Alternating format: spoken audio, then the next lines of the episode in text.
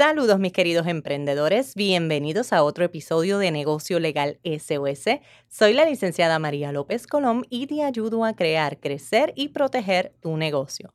Me encuentro grabando este episodio desde los estudios de GW5, tu nueva televisión. Para más información entra a su página web gwcinco.com. Soy la licenciada María López Colón y te ayudo a crear, crecer y proteger tu negocio. SOS. Estás escuchando Negocio Legal SOS, con paso seguro hacia tu visión. Negocio Legal SOS. Hoy quiero hablarte de los riesgos que rodean a los e-commerce. Uno de los principales aspectos para lograr un e-commerce exitoso es transmitirle a tu cliente la suficiente confianza que lo motive a completar esa compra, ya sea de tu producto o de tu servicio. Hay un estudio del 2021 sobre Car Abandonment Statistics, que son las estadísticas de los carros abandonados, ¿verdad? De, eh, quien hizo el estudio es slicknote.com y mostró que la tasa promedio de abandono de carritos en todas las industrias asciende a un 69.57% en todas las industrias. Peor aún, los usuarios de dispositivos móviles tienen una tasa mayor de abandono de unos 85.65%. Así que siendo el propósito de tu e-commerce o de tu negocio digital o de tu tienda online el poder obtener la tan deseada venta, entonces hoy tenemos indudablemente que hablar de los riesgos que rodean a tu e-commerce. Vamos a hablar muy claro. Los negocios online vinieron a revolucionar al mundo. Pero aun cuando el mundo digital nos facilita muchas cosas, también le facilita mucho las cosas a aquellos que tienen como intención realizar acciones delictivas, como lo que es la usurpación de identidad, las estafas, el phishing, ¿verdad? Que son esos emails spam que te envían con un link para que vayas a hacer tal cosa y des información, ¿verdad? Así que vamos a evitar o vamos a reducir lo que es el fraude y el robo de identidad. Tú vas a informarle a, tus, a tu prospecto cliente, a ese que lo estás llevando a que se convierta en cliente, le vas a decir cómo manejas su información personal y los detalles de su cuenta bancaria o tarjeta con cada compra. Eh, vas a recordar que el cliente te va a ofrecer, mira, cuando entra, a veces tú le pides que se suscriba o cuando tiene que hacer una compra, tú le pides su nombre, su dirección, a veces teléfonos, correos electrónicos y obviamente va a poner su información de su cuenta bancaria, de su tarjeta de crédito, eh, del método que estés dándole para pagar. Así que si está dándote tanta información, el cliente quiere sentirse seguro de que esa información no se va a perder, de que esa eh, información no la van a robar, no le van a robar su identidad, que no le van a cometer fraude. Entonces, tú tienes que de alguna manera darle esa confianza y tranquilidad a tu cliente. Para eso tú, mira, le vas a ofrecer detalles del manejo de la data, la información sensible de tu cliente, cómo vas a manejarla. Tienes que incluir en, obviamente tienes que incluir en tu tienda políticas de protección de data que sean claras y precisas.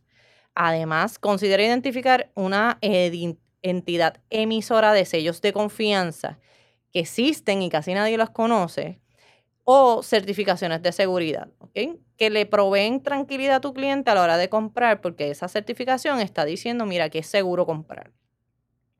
Otra cosa que debes de hacer para proveerle mayor protección a, tu cliente en tu e-commerce es ofrecer varias alternativas de pago. Cuando existe más de una alternativa, el cliente se siente más tranquilo porque puede elegir la que menos preocupación le da.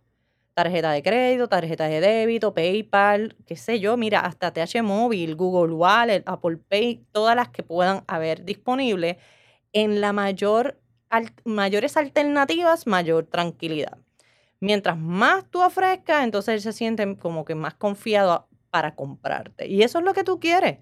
A la hora de la verdad, lo que hace que tu cliente te compre es que se sienta tranquilo en poder hacerlo. Si lo que deseas es que tu cliente se sienta cómodo a la hora de comprar, pues es importante que ese servicio y la atención que tú le das se sienta satisfecho. Así que ¿Qué tienes que hacer? Contesta sus preguntas, sé rápido en responder, mantén un canal abierto de una comunicación directa, infórmale cuáles son los métodos de entrega, cómo va a recibir ese producto, en cuánto tiempo. Eh, dale una descripción clara de tu producto o de tu servicio y si son productos incluye fotos. O sea, el cliente necesita, ponte tú en los zapatos del cliente cuando estás en una tienda que es virtual, que tú no estás presente y que no puedes ver las cosas, tú quieres el los mayores datos posibles para tú sentirte que lo que estás comprando es lo que tú quieres comprar. En conclusión, debes incluir políticas.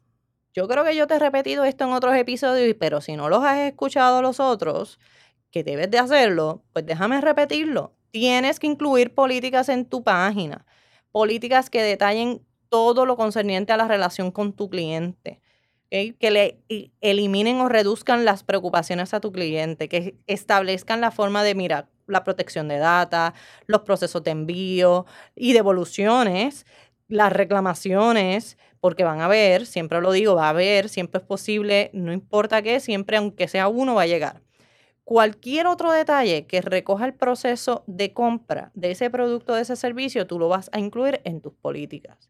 Tienes que mantener eh, lo que si vas a tener sellos de seguridad, eh, los software, los sistemas que te ayuden a mantener protegida tu tienda de online de fraudes, de ciberataques, de caídas de red, entre otras cosas.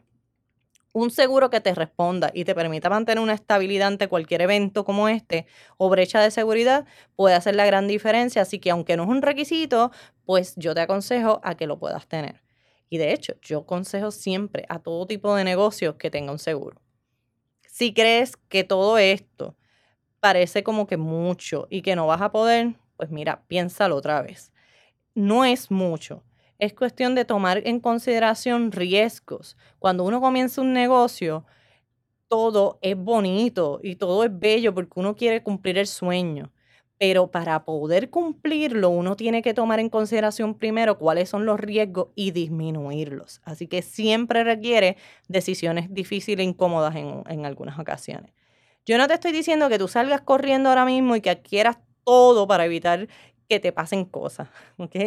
No, no se trata de alarmarte, tampoco de desanimarte, sino que de que conozcas que para cada riesgo existe una solución que ayuda o a eliminarlo o a reducirlo.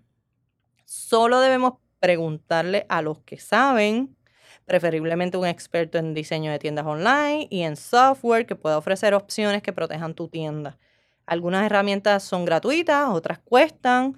Es cuestión de preguntar, mire, por preguntar y por pedir direcciones, la gente llega bien lejos. Así que usted tiene que hacer las preguntas indicadas y buscar en donde alguien que le pueda ayudar para adquirir lo que usted necesita o lo que te haga sentir más tranquilo.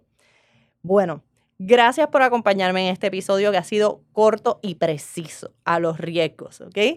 Escucha más de Negocio Legal SOS y recuerda que toda la información que te ofrezco con, es con el propósito de orientarte, que es gratuita y que no conlleva una relación de abogado-cliente. Si necesitas una consulta, comunícate al 787-771-8000 o separa la consulta online en nuestra página web derechosos.com. Será hasta el próximo episodio. Bye bye. Negocio Legal SOS.